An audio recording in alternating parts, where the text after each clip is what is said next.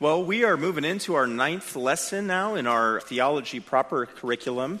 And in this lesson, and in our final lesson next Sunday night, uh, we're going to be covering as best that we as we can, given that we have less than an hour per evening, uh, the doctrine of the Trinity. Um, I tried to make it three lessons. It just seemed right. Trinity, triune, three lessons. It didn't work out. So we're going to do a, a lesson tonight, a lesson next Sunday night, and wrap up our summer evening series, Summer in the Systematics. Uh, tonight, we're going to look at biblical evidences for the triunity of God, meaning what the Bible teaches about the Trinity. And then next week, we're going to look at various historical errors related to the doctrine of the Trinity, which, of course, have cropped up in various ways over the centuries in connection with the teachings of various cult groups. But tonight, our topic is biblical evidences for the Trinity. If you're taking notes this evening, we have two really, really simple points. In fact, you can take these down and take off if you want. Just, just kidding. You probably know what they are, you astute theologians out there. Heading number one is God is three. Heading number two on the other side of your worksheet is God is one. There's a lot to work out, though, as we fill in those points. God is three. There's our first point there. Our thesis for tonight, if we could say it that way, is that the Bible affirms that the one true God, though one God, exists in three persons as a trinity, specifically as Father, as Son, and as Holy Spirit. Uh, that is to say, he is triune. Uh, to quote from the old Athanasian Creed, we worship one God in the Trinity, and the Trinity in unity. We distinguish among the persons, but we do not divide the substance. The entire three persons are co eternal and co equal with one another, so that we worship complete unity in Trinity and Trinity in unity. Uh, this is basic fourth century Trinitarian grammar rooted in the scriptures. You should study the life of Athanasius and see the lengths to which he fought men like Arius and, and various attacks on the orthodox view of the Trinity. So there's the Athanasian Creed. Here's MacArthur and Mayhew just reminding us that God is absolutely and eternally one essence, subsisting in three distinct and ordered persons without division and without replication of the essence. Main idea threeness and oneness. Three distinct and ordered persons, one singular divine essence. Now, I do need to say right out of the gate that the word Trinity is not specifically used in Scripture. Rather, the word Trinitas was first coined by Tertullian, the father of Latin theology, in the fourth century. But here's the question our first question though the word Trinity does not appear in the Bible, does the concept show up on the pages of Scripture? And the answer to that is, of course, absolutely. We're going to start tonight with Old Testament evidences for the Trinity, and then we're going to move into the New Testament evidences for the Trinity. Starting with the Old, admittedly, a great emphasis in the Old Testament is on the unity of God. Deuteronomy 6 4, Hear, O Israel, the Lord your God, the Lord is one, which makes sense considering the various people groups that were surrounding the Old Testament Israelites were polytheistic. That is, they worshiped multiple gods. Now, however, even though there is this focus on, on unity, the unity of God in the Old Testament, there are already many hints of plurality, meaning more than one persons existing within the Godhead throughout the Old Testament. For instance, we see God using plural pronouns when referring to himself in various Old Testament passages. Genesis 1:26, "Let us make man in our image." According to our likeness. Genesis 3:22 Behold the man has become like one of us. This is right after the fall, uh, knowing good and evil. Genesis 11:7 Come, let us go down. This is the Tower of Babel incident, and there confuse their language so that they will not understand one another's speech. Isaiah 6 8, that heavenly throne room scene, says, Then I heard the voice of the Lord saying, whom shall I send, and who will go for us? Now, In each of these passages, and there are more that we could refer to, we're not told how many persons of the Godhead are in view here. So, what we don't have from these four texts, for instance, is anything approaching a complete doctrine of the Trinity. But it's very clearly implied in these passages that more than one divine person is involved. What these Old Testament passages do then is lay the foundation for subsequent revelation about the three in oneness of God, that is, the Trinity.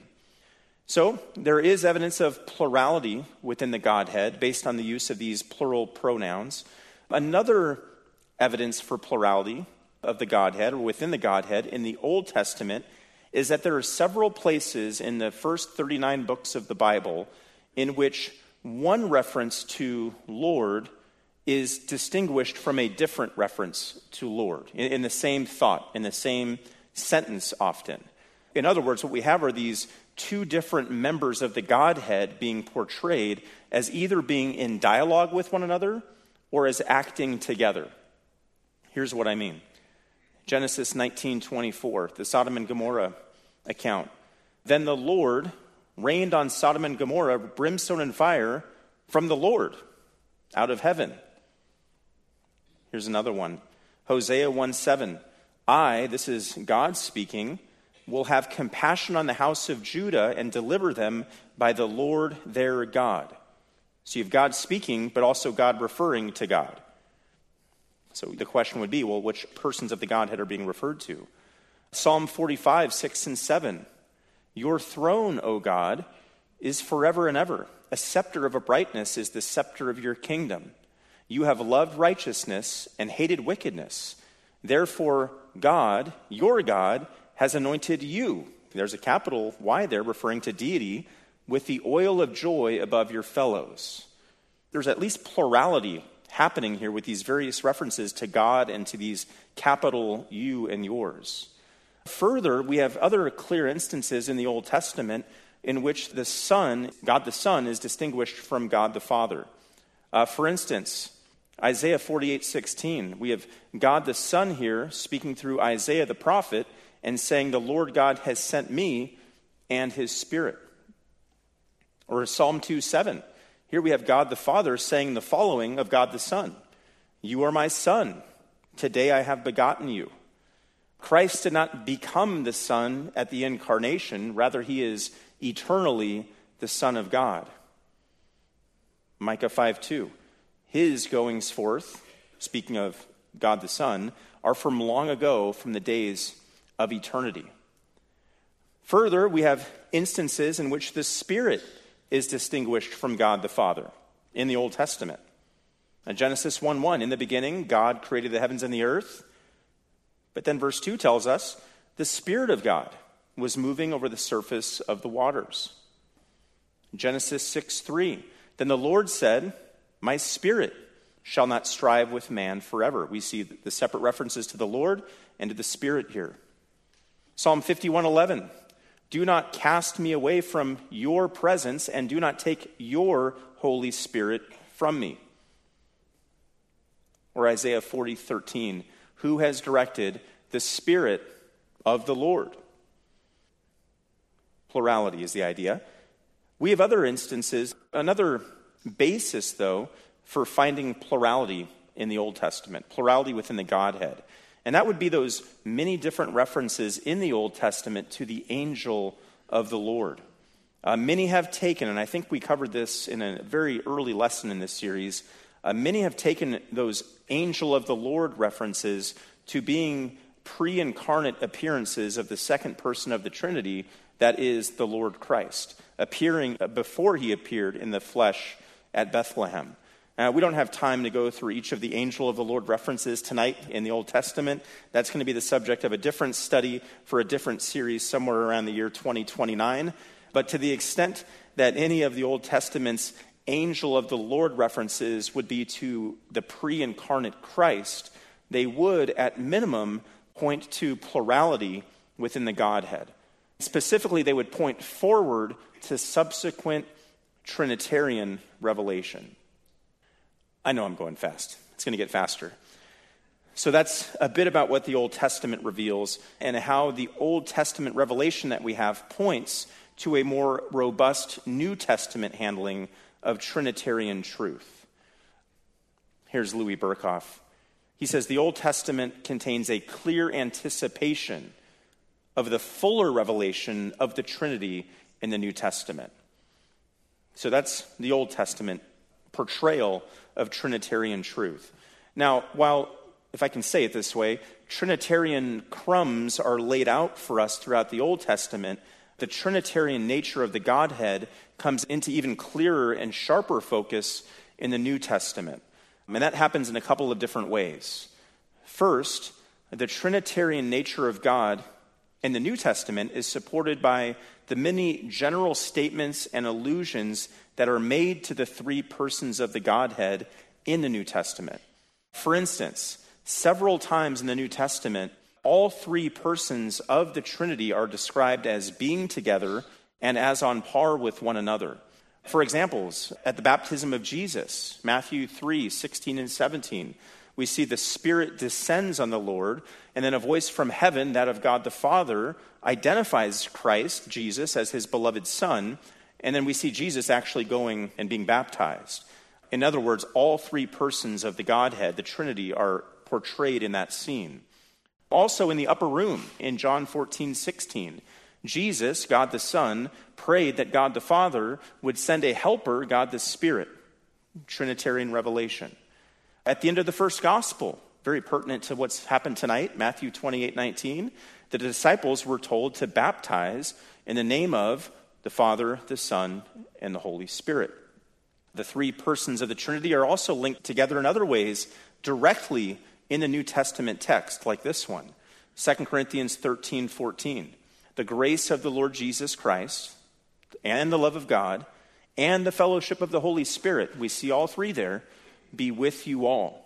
Or if you were to look at Ephesians chapter 1, verses 3 through 14, there's that very incredibly long Greek sentence, and we see all three persons of the Trinity involved in salvation in that long sentence. Or 1 Peter 1 2, says, according to the foreknowledge of God the Father, by the sanctifying work of the Spirit, to obey Jesus Christ, all three are referenced here, and be sprinkled with his blood. All these references show that the idea of God being a Trinity are supported by many statements made directly in the New Testament where the three persons of the Godhead are linked together. But that's not all, because there's another key set of New Testament passages that we need to consider as we develop our understanding of Trinitarian doctrine. These showcase the deity of all three persons of the Godhead. As we're about to see, all three persons of the Trinity, Father, Son, and Holy Spirit, are recognized as God on the pages of Scripture. The easy one we'll do first God the Father.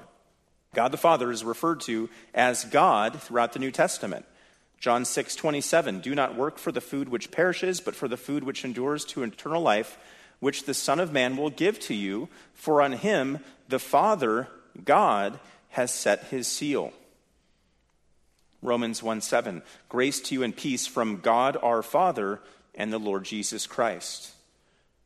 Galatians 1 1, Paul, an apostle, not sent from men nor through the agency of man, but through Jesus Christ and God the Father who raised him from the dead. So, God the Father is referenced as God in the pages of Scripture. That's a pretty simple one. Second, though, the Son, God the Son, likewise is shown to be God throughout the New Testament. To start with, we see God the Son possessing the attributes of God, and there being many references. We know that God the Son, the Lord Jesus Christ, is eternal. He existed before John says John 1:15. He existed before Abraham, says John 8:58. He existed before the world came into being, says John 17. Uh, Colossians 1:15, a text we worked through this morning, says he's the firstborn of all creation, um, which means he is preeminent over and is actually the creator. Uh, John 1 1 says, In the beginning was the Word, and the Word was with God, and the Word was God. He's not only eternal in terms of the past, though, God the Son is also eternal in terms of the future. Hebrews 13:8. Jesus Christ is the same yesterday, today, and forever. Christ, God the Son, is not only eternal though, he's omniscient. Again, an attribute of God as we've seen through this study. He knows all things. John 16:30. Now we know that you know all things. This is a reference to Christ and have no need for anyone to question you. By this we believe that you came from God. John 21, 17, Peter says to Jesus, Lord, you know all things. Colossians 2, 3 says, In him are hidden all the treasures of wisdom and knowledge. Jesus knew the history of the Samaritan woman. The New Testament teaches us that he knew the thoughts of men. He knew the one who would betray him. He knew the time and the manner by which he would exit the world. He's all knowing. The Lord Jesus Christ, the second person of the Trinity, the Godhead, is also omnipotent. So he again shares that divine attribute, highlighting the fact that he is God. He is mighty God, says Isaiah 9 6, prophetically speaking of him. We know that Hebrews 1 3 says, He upholds all things by the word of his power speaks powerfully to his omnipotence. We know that all authority has been given to the Lord Jesus Christ. Matthew 28 18. We know that he has power over demons from the Gospels, he has power over disease, he has power over death, he has power over the elements of nature. He's all powerful. We also know that the Lord Jesus Christ, the second person of the Trinity, is immutable, sharing yet another of the divine attributes. And as we've seen, to say that he's immutable means that he's unchanging. Hebrews 1:12 speaking of the Son, you are the same and your years will not come to an end. Or again Hebrews 13:8, Jesus Christ is the same yesterday, today and forever. More, God the Son is creator, which would be a mark of deity. John 1 3, all things came into being through him, and apart from him, nothing came into being that has come into being. He's the creator. Colossians 1:16 affirms this, for by him all things were created, speaking of Christ, both in the heavens and on earth, visible and invisible, whether thrones or dominions or rulers or authorities, all things have been created through him and for him. So Christ is the creator. He's omnipotent, he's omniscient, he's, he's immutable. And not only that, as we're going to see, he's the upholder of all things. He didn't just create all things, he, he upholds all things. Colossians 1:17. He is before all things, and in him all things hold together. Or Hebrews 1:3. He, again, this is refer, referencing Christ, upholds the universe by the word of his power. You know, no mere man, no mere human could cause the universe to come into existence or keep the universe in existence and keep everything in the cosmos in their proper place and order. Only deity could accomplish this. Note, though, not only is Jesus shown to be God throughout the New Testament, he acted as God, he functioned as God, he forgave sins. He raised dead people to life, the widow's son and, and Jairus' daughter and, and Lazarus. He will execute judgment, we know from the New Testament. He'll judge believers, 2 Corinthians 5. He'll judge Satan one day. He'll judge the wicked. He'll judge the nations. He'll raise the dead in a future resurrection. Each of these acts and deeds could only be performed by God Himself. So each of these acts, when linked to the person of Christ, shows us yet again that Jesus is God. Now, Jesus possesses not only the attributes of God, and he not only acts as God, but the names that are ascribed to him in Scripture further demonstrate that he is God. For starters, he uses several metaphors referring to himself, which, if nothing else, imply his supernatural origins and his deity. John 6:41, he's the bread that came down out of heaven. John 10 9. He says, I am the door. If anyone enters through me, he will be saved. Uh, John 11 25. I am the resurrection and the life.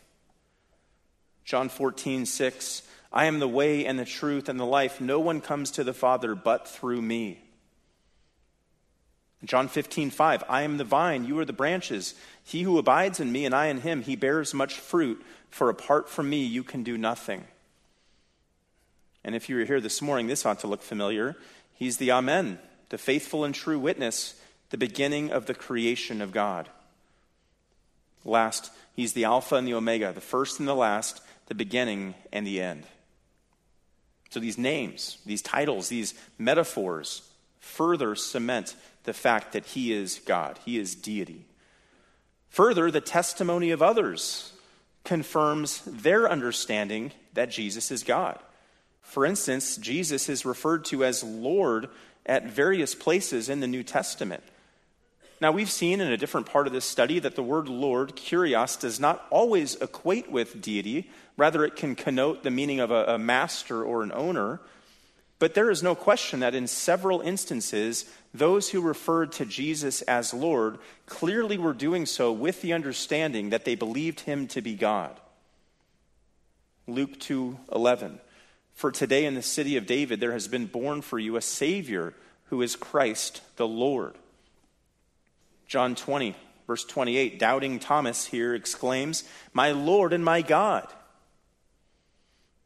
Acts 16:31 Believe in the Lord Jesus and you will be saved.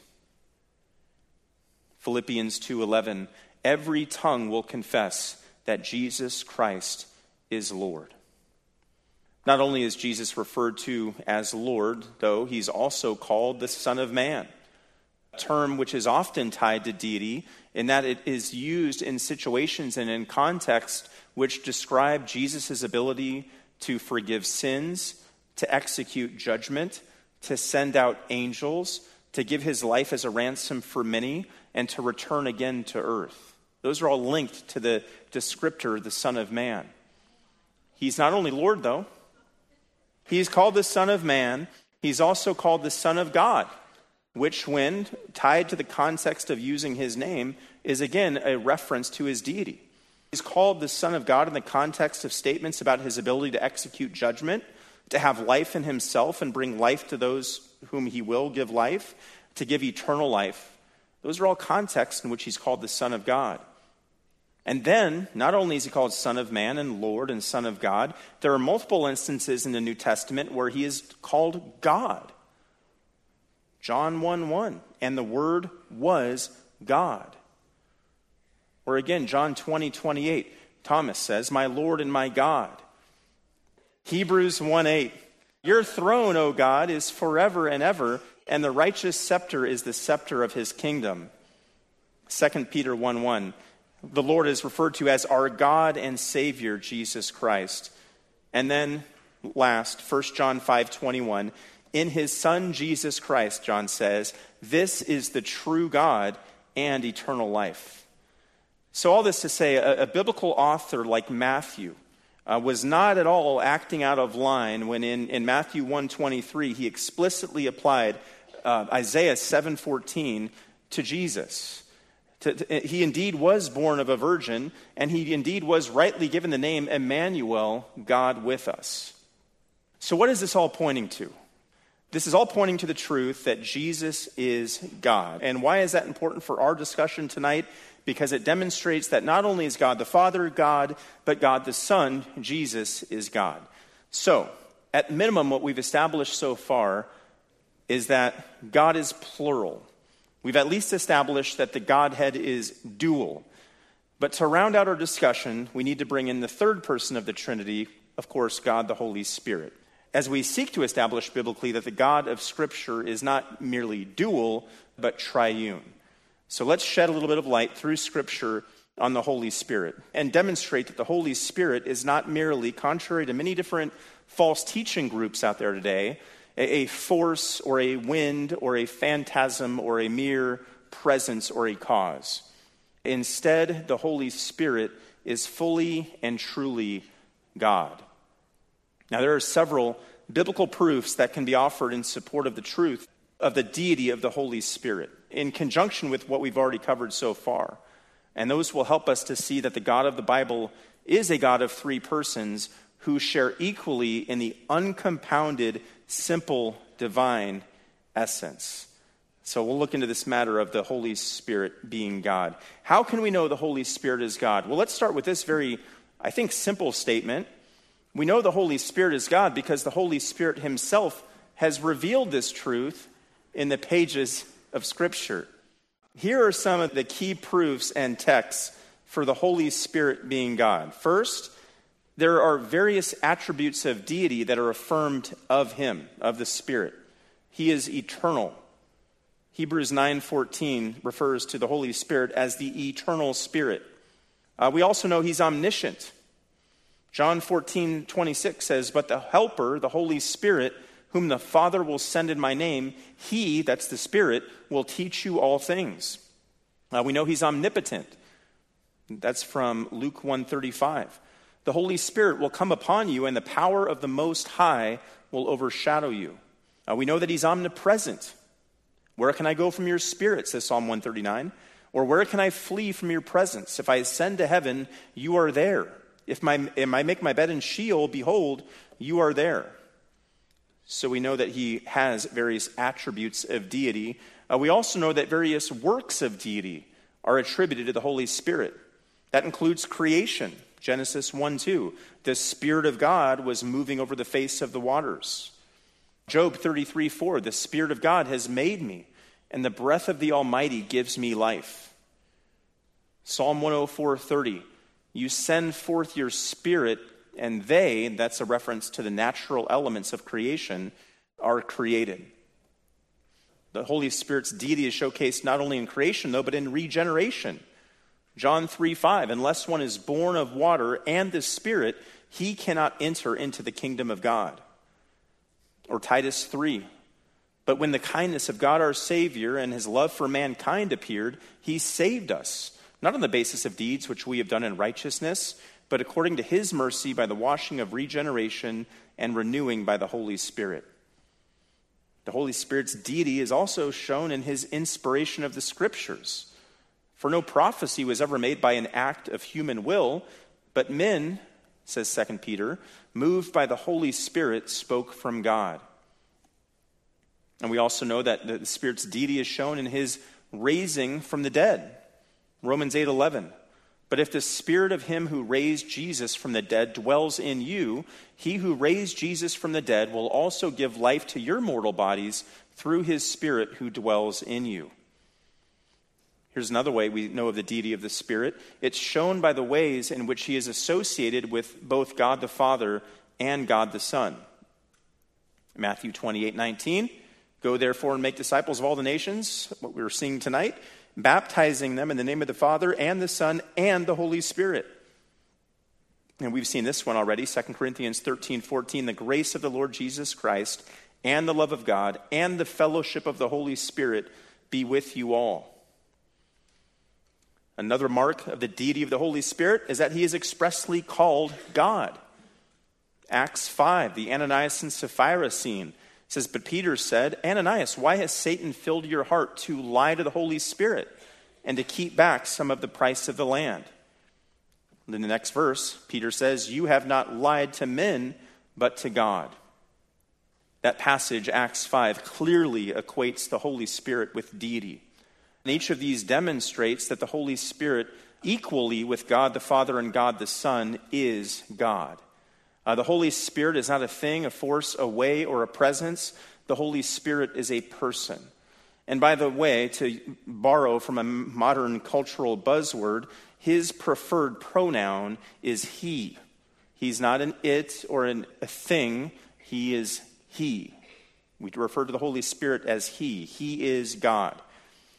So we've looked at both the Old and New Testament references which establish that the Father is God, that the Son is God, and the Spirit is God. In other words, what we've seen thus far is that the biblical witness to the triune nature of God is clear. What we're going to do now is move into a more expansive discussion of those passages where all three members of the Trinity are mentioned in the same breath, which further underscores the triune nature of God. For starters, Matthew 28 19, the Great Commission. You know, when we baptize someone at our church, as we've all witnessed this evening, some form of this declaration is used. I now baptize you in the name of the Father, of the Son, and of the Holy Spirit. And those words that we heard from Greg and Larry tonight are, are based on the words of Christ himself in this passage, where he commands his followers to baptize others in the name of the Father, the Son, and the Holy Spirit. Now, interestingly, the, the word name here, the name that the, the word name that we see on the screen that Jesus uses here is singular. He doesn't command his future followers to baptize in the names of the Father and the Son and the Spirit as though the three persons are distinct gods. Instead, he instructs those of us to baptize, to baptize in the singular name of the Father, Son, and Spirit, which highlights the fact that the three persons are in fact one God sharing the same singular divine essence. Triunity, yet unity. Threeness, yet oneness. Three, yet one.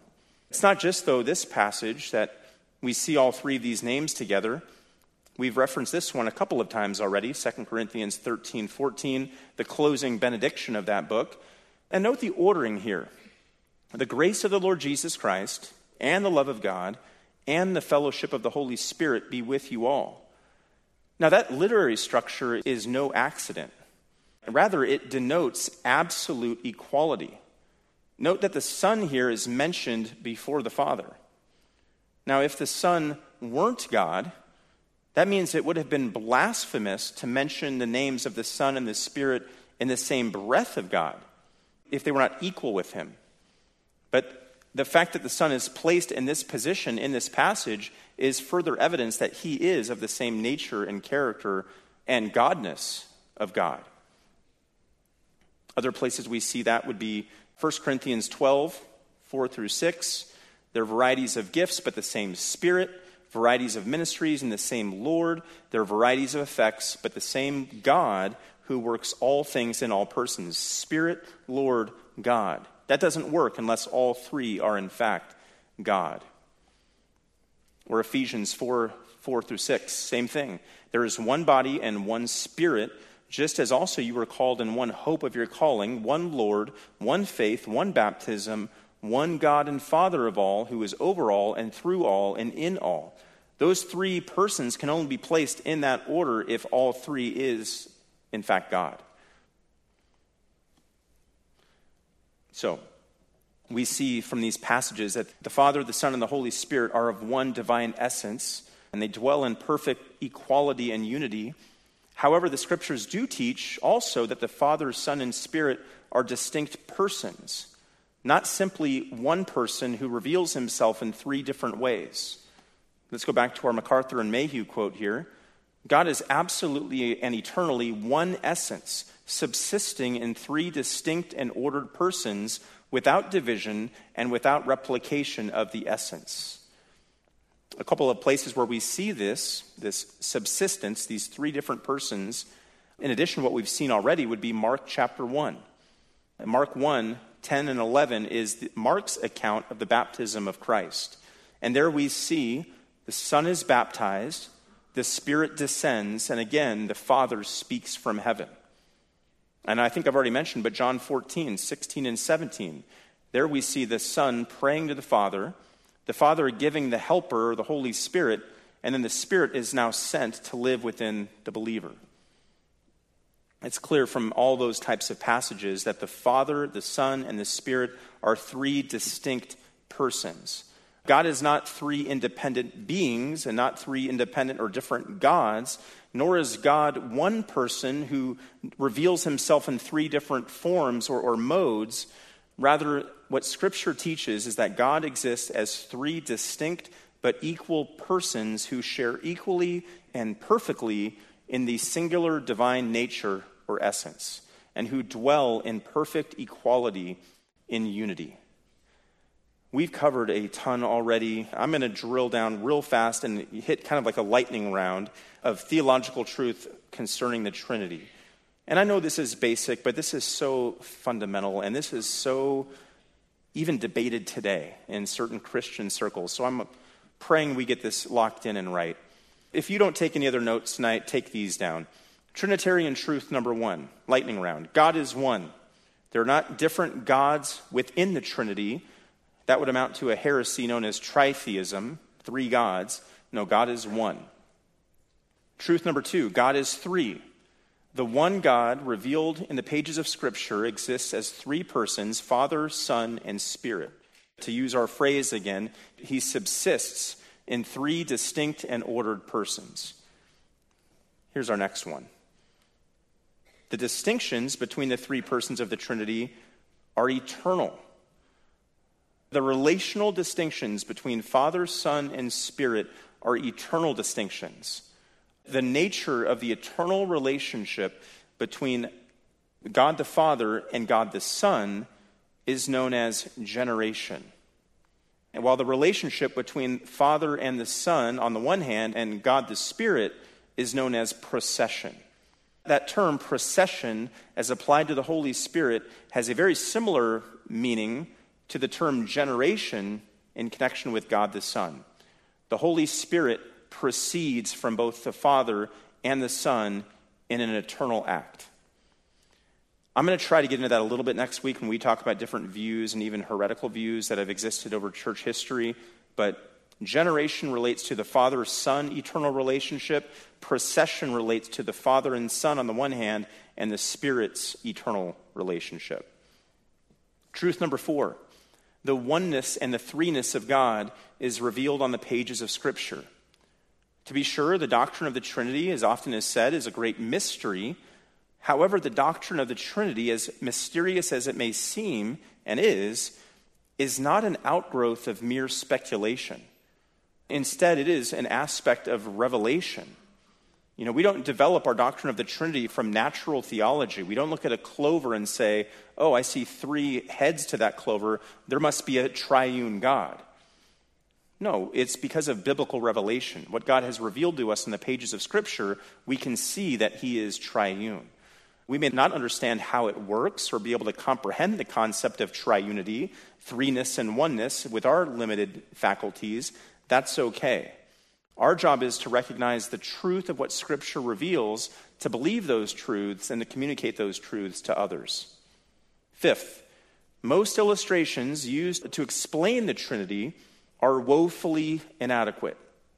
You know, over the course of history, Bible students and scholars have resorted to various illustrations in an attempt to explain the Trinity.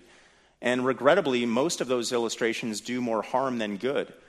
You know, the common one is the, comparing the Trinity to water, which exists in three different forms liquid, ice, and steam. But that's actually a distortion of the Trinity in that it suggests that God is one person who appears in various different forms or modes which is the heresy known as modalism, which we'll talk about next week. It's better instead to affirm the oneness and the threeness of God without attempts to humanly illustrate, because that's what Scripture teaches. Well, those are some of the key Trinitarian truths. I'm going to give you a few Trinitarian implications next. What are some implications we can carry away knowing that God is triune? Well, Trinitarian implication number one the Trinity teaches us that God is relational. The Father, Son, and Spirit have existed together throughout eternity in a mutual relationship of perfect unity and love.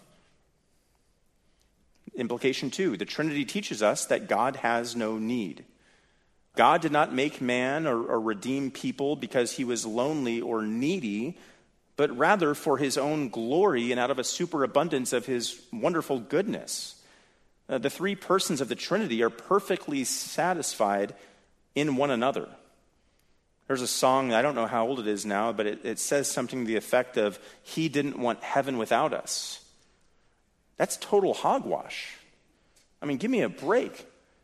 God had and, and has no need to be made complete by anything outside of Himself. The Trinity teaches us that God is love. That's implication three. Love is not merely an action. Uh, love, as we've seen, is an attribute of God, and it's an eternal attribute of God. It's not something that began with creation. Rather, long before the universe was made, God was love and God did love, and a perfect expression of that love was found in the persons of the Trinity. Four, The Trinity teaches us that our salvation is the work of God. The Father, who designed our salvation and who sent his Son to accomplish our salvation, is God. The Son, who is God incarnate, God with us, and upon whose work our salvation depends on the cross, is God. The Spirit, who indwells us and seals us for the day of redemption, as Ephesians 4:30 says, is God. Each person involved in our salvation is fully God, meaning our salvation is fundamentally triune. Fifth, the Trinity is a model for human relationships. The three persons of the Trinity dwell together in pure equality and unity, yet have different roles and functions. This is a scene especially in the Son's submission to the Father. Although eternally and ontologically equal with the Father, we know that the Son submitted to the Father's will in his incarnation and humbled himself by becoming obedient to the point of death, even death on the cross, as Philippians 2 states. What this shows us is that submission in its proper context is not demeaning to an individual's integrity, nor is it a mark of inferiority. And that, that has special application for various aspects of our human relationships. For instance, in church life, as congregations submit to their leaders, in marriage, as wives submit to their husbands, in families, as children submit to their parents, uh, in the workplace, as employees submit to their employers. All that goes under the heading God is three. In about five minutes, I got to get through God is one. That's your second heading. God is one. I'm going to also put this under the heading of divine simplicity. We've addressed this doctrine a bit. We're going to get through it in about five minutes here. But to fill out your worksheet, the heading for number two is God is one. And I want to address with this part of the talk this question Is the d- doctrine of divine simplicity in any way inconsistent with the doctrine of the Trinity? Before we answer that question, though, we got to start with some basic definitions. What do we mean when we refer to the simplicity of God? It sort of sounds out of place when we're talking about God, doesn't it? Why is that? Well, in our day, the word simple carries with it the connotation of being easy to understand, or unintelligent, or foolish, or slow, or dim witted. Words that certainly do not and should not come to mind when we think of the God of the Bible. Obviously, we're not thinking of those concepts. We're not defining simplicity that way when we're talking about the simplicity of God. Rather, when we say the simplicity of God, we're saying that God is not a compound being. He's not composed of parts. Rather, he is simple in the sense that he is without parts and without pieces. To say that God is simple is simply to affirm the truth of the singularity of the one God. The unity of God is how we described it earlier. Deuteronomy 6 4. Hear, O Israel, the Lord is our God, the Lord is one. Or James 2:19. You believe that God is one. This is a little out of context. You do well. This is and what comes next. Even the demons believe and shudder. But look at that. You believe that God is one. You do well. God's simplicity is another way to refer to his oneness his singularity, but also his indivisibility, his perfect lack of composition. You got to think about it. A part, by definition, is something that is lesser than the whole. A part, uh, by definition, is something that without which the whole would not be what it is.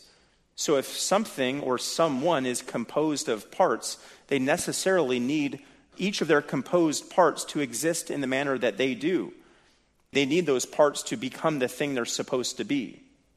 Not only that, though, but if something or someone is composed of parts, it, or, or they in this case, would require some external composer distinct from the parts themselves to cause it or cause they to become a comprehensive, unified whole. That all sounds super philosophical. Let's just boil it down this way. Think about building a model car or a model airplane. You know, there are various component pieces that come in the box but before you build it. And there are various bonding solutions and glues that come in the box before you build it. But how do those pieces ultimately come together to build that car, or that airplane? Through you, the builder. as you assemble and compose the car. So it is with anything or anyone that's composed of parts. There necessarily must be something or someone bigger than them, superior to them, to bring each of their parts into a unified whole. All of that means is that if God were composed of parts, he would both be dependent on his parts and the composer of his parts. Does that sound like the God of the Bible to you? No. I'm going to skip these quotes because they're very long. You can always pull these slides off our website later, but they undergird this idea of God being simple, uncompounded, without parts. Now, some have heard of this doctrine of simplicity and said, well, there must be some contradiction between the doctrine of simplicity, God being without parts, and the doctrine of the Trinity, because he's three persons in one. That's what Louis Berkhof here says. You see in the very last part of this quote here. There are some theologians who, in their estimation, believe this conflicts with the doctrine of the Trinity. To Berkhof's point, though, is there a conflict? And we can understand why there might be such a question that arises. How do we reconcile the doctrine of God's unity, his simplicity, and his triunity? We do so as follows. First, we acknowledge that the three persons of the Trinity should not be considered three parts of the Trinity, with each person one third of God. If under such a formula, if it were laid out this way, that would be a composite God. But as we've seen, he is not composite. He's simple. The Father, Son, and Spirit are not parts of God. Rather, each person is the one God in all his fullness. The Father is the one God in all his fullness. The Son is the one God in all his fullness. The Spirit is the one God in all his fullness. Here's the other thing that we need to know the three persons of the Trinity are not representations or manifestations of a larger being that we call God. Instead, the grammar of divine simplicity requires us to affirm that each divine person is identical with the one God in all his fullness. There's nothing that the Father is that the Son and Spirit are not, except for being in the Father. There's nothing that the Son is that the Father and Spirit are not, except for being the Son. There's nothing that the Spirit is that the Father and Son are not, except for being the Spirit. I know I'm dropping like real complicated truth right now, though we're talking about simplicity, and I'm already over time, and I apologize. The main idea, though, is each divine person is equally and identically the one true and living God. I appreciate what Henry Clarence Thiessen, excuse me, says, trying to bring these concepts of the triunity of God and the simplicity or the unity of God, is how he phrases it in his lectures on systematic theology. He says, Unity is not inconsistent with the conception of the Trinity, for a unity is not the same as a unit. A unit is marked by mere singleness. The unity of God allows for the existence of personal distinctions in the divine nature, while at the same time recognizing that the divine nature is numerically and externally one. Unity does imply that the three persons of the Trinity are not separate essences within the divine essence. To paraphrase, threeness and oneness can exist in the same Godhead because the three persons or the three personal subsistences partake of the same singular, simple, divine essence. So, to wrap up, we've seen here, point two, point one, that the same God who is simple and uncompounded in his essence is the same God who is triune. The God who is one is the God who is three. The God who is three is the God who is one. I'm going to leave it with Gregory of Nazianzus, the old Eastern theologian from the fourth century, and just drop it here. He says, I cannot think on the one without quickly being encircled by the splendor of the three, nor can I discern the three without being straightway carried back to the one. I think I got to stop. We'll stop there tonight. This is a, a lot to chew on for the rest of the week as you think about the Trinity. Next week, we're going to get into some ancient and modern Trinitarian heresies. That'll be our, our closing talk for this summer in the systematics. All right? Let me pray. Lord God, we again give you thanks and praise for who you are, and as we study your triunity tonight, we are in awe. It is difficult to express these truths. It is difficult to process and understand these truths, but we know and have confidence that these truths are on the pages of your word, which is truth. So, God, would you, through this teaching, simply inflame our hearts to worship you in spirit and in truth? May we be in awe as we walk out of this place about the God who is one and the God who is three. May we seek to honor you in all that we do in this coming week and bring great glory to your great name.